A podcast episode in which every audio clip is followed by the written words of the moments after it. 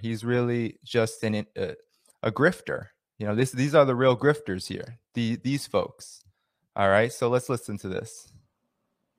Well, what we're watching is the destruction of the U.S. military, and what we're going to end. Um, hmm, hmm, hmm, is the destruction of the U.S. military. What we're going to end up seeing. Okay, I can't hear it. Can y'all hear it? Well, what we're watching is the destruction um, of the um, U.S. military. And what we're going to end up seeing, Tucker, is hear. thousands, tens of thousands, yeah, maybe hundreds of thousands that's, of Americans die. That's those um, are the. Um, something's going on here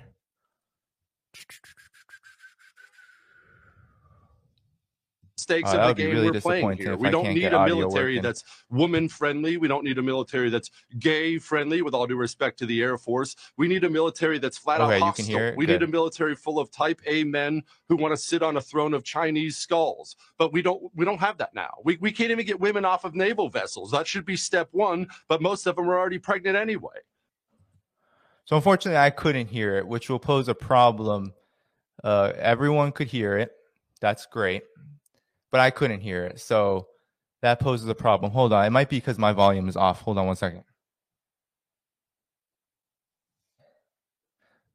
All right. So that could have been the issue. My volume might have been off.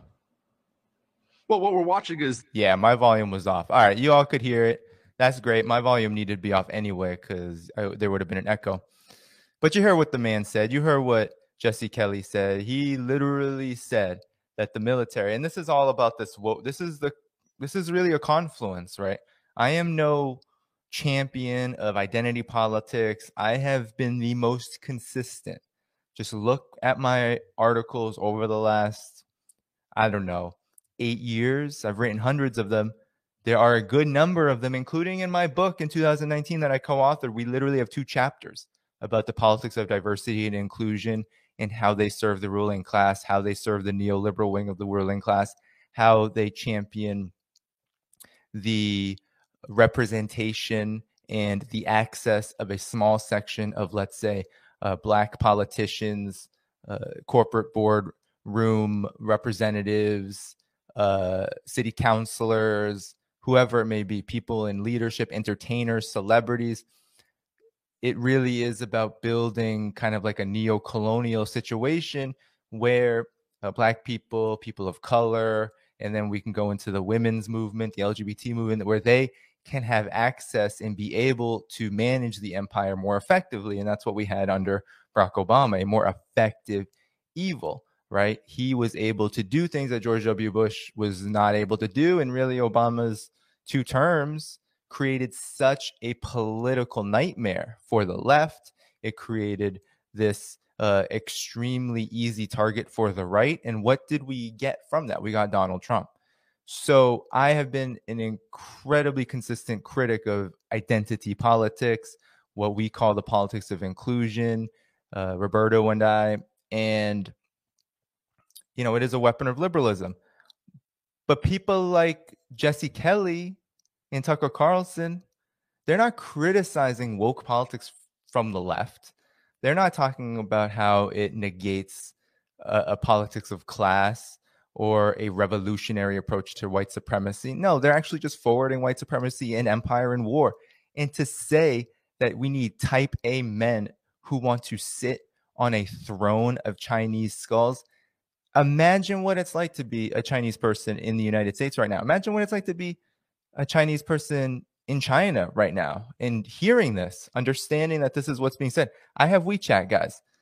We it's going all over the place. You think that China is some authoritarian anti-free speech country? Everybody in China knows that this was said on the most popular corporate media news show. What kind of message do you think that sends to them?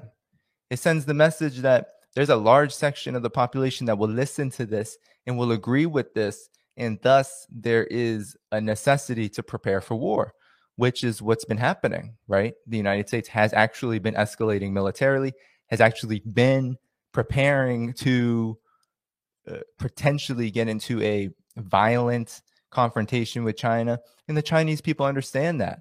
And that's why the Chinese government has been so popular of late, because not only is it meeting their needs, but it's also defending the territorial and national sovereignty of the Chinese nation and of China proper. So this is, I think, just one example of how absolutely disgusting. And I'll stop sharing this uh, for now before we get into because I do want to get into the Trevor Noah piece, and then I'm going to share some materials, my article, and uh, one by Deborah Brautigam, who wrote a great article in 2015. Really, just I mean, this is old shit, right? This is old stuff. All of these propaganda points have been debunked, but when you have someone saying, right, and this is a former, I believe he was former Marine Corps. This is someone who prides himself as being a champion of the military state, this Jesse Kelly figure. He is just, you know, another neocon talking head. And Tucker Carlson just nods along, right? This is someone who has been praised for his stance on Syria, for his stance on Assange, for his stance on Venezuela at times, allowing independent left journalists to come on his program and talk about their politics, their story, what they've been covering, what they've seen. And certainly, I'm not negating any of that. But why is it so different with China? Why isn't there people talking about standing up to it? Why isn't he inviting? He's not inviting one person, Tucker Carlson, that challenges the narrative on China. No one talks about it. Russia, Sure. Russia, uh, with Russia Gate, of course, because that makes the Democrats look bad. Uh, the same thing, you know, goes with Syria because Syria is considered Obama's war in a lot of ways. And guess what? That's not untrue. That war really did jump off in 2011. The Obama administration was a key and central force in creating such devastation in Syria and the region that now we have the largest refugee crisis in human history since chattel slavery. But there are numbers, and Glenn Ford, the late Glenn Ford, rest in power to him.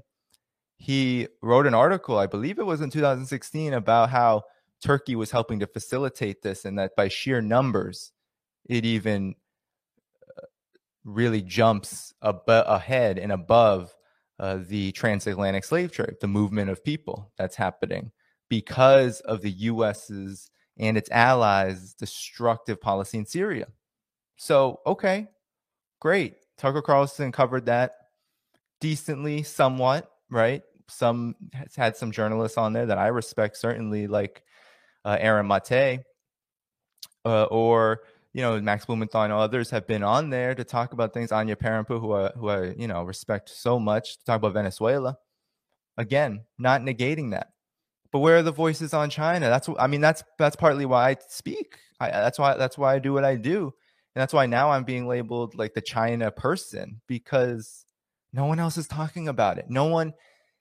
It's almost as if people are scared, and I'm not gonna say that I know this, but it's not a popular thing to say. Hey, I'm opposed to this propaganda against China. I'm opposed to the new Cold War. And I'm also a little curious, just like so many people on the left are so willing to embrace uh, politics of solidarity around Venezuela, around Cuba, and rightfully so, but around their social systems and how those socialist systems meet people's needs, but not a lot of curiosity about China, to be honest, right? I posted on Twitter about the zero COVID policy in China. You can go on any Chinese media and they'll explain how, of course, it's not a zero infection. You can't prevent infection entirely uh, with COVID. That's impossible. But it is all about protecting human life. And so, all of the measures, all of the mass testing, all of the targeted isolation of villages, of townships, sometimes of entire cities when there is a particularly uh, virulent outbreak.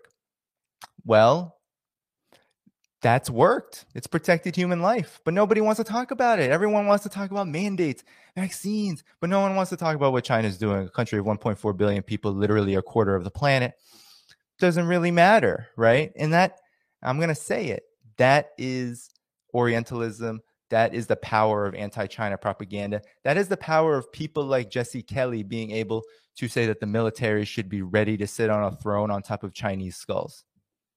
That's the power of it right? Because no one's saying that about Syria, Venezuela, Russia. That stuff is fair game. So I, I do I do call I do really set out a challenge to my comrades, to my colleagues, to all those on the left to speak out against something like this because this is dangerous rhetoric. It doesn't matter who says it. Jesse Kelly, I don't give a crap about who that, that pathetic, ultra right, smear artists, racist, white supremacists. Who, the only people who listen to him are the choir. But again, we're talking about the most popular news show in the country, which people across the political spectrum supposedly respect. So if you respect this, if you say, okay, I respect this platform, I respect that he's platform people. If you have a relationship with him, please speak out. I don't have a relationship with Tucker Carlson. I don't.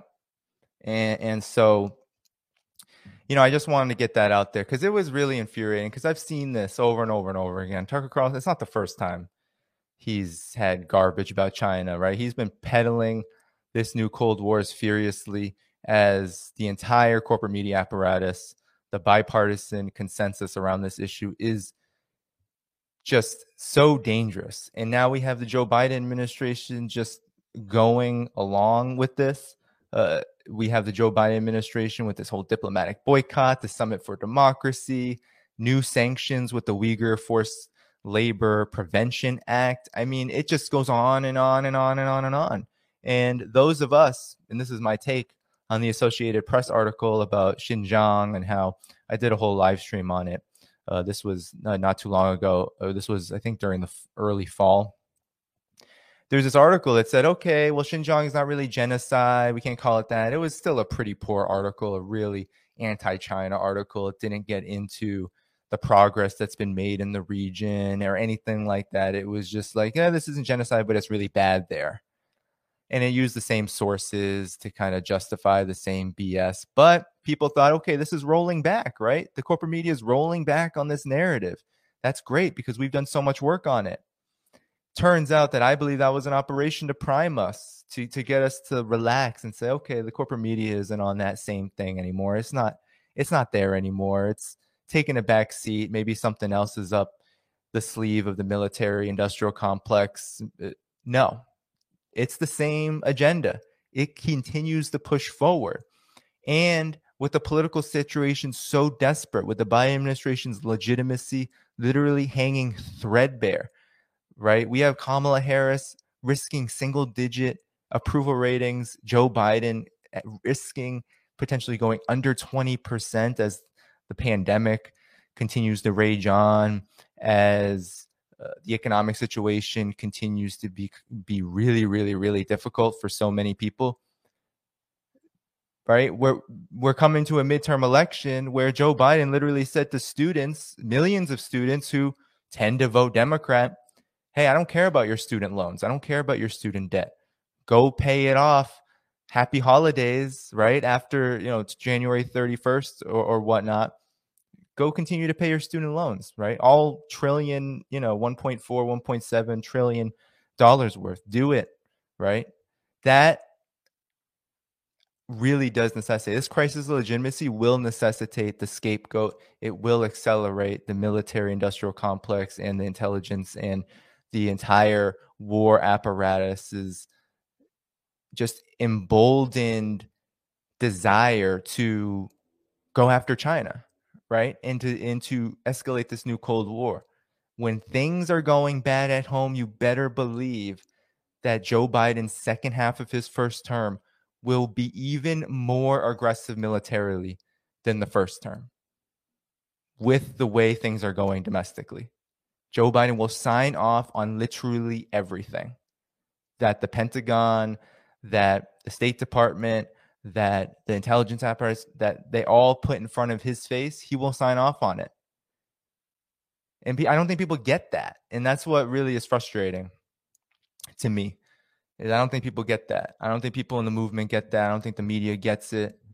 I don't think they get how dire the situation is and how literally every problem that anybody cares about, whether it's uh, capitalism, whether it's climate change, and, and, capitalism is hugely related to that, whether it's militarism, China is at the center of all of these things. It just so happens that China is actually moving in a direction in terms of its own trajectory that is highly favorable to us.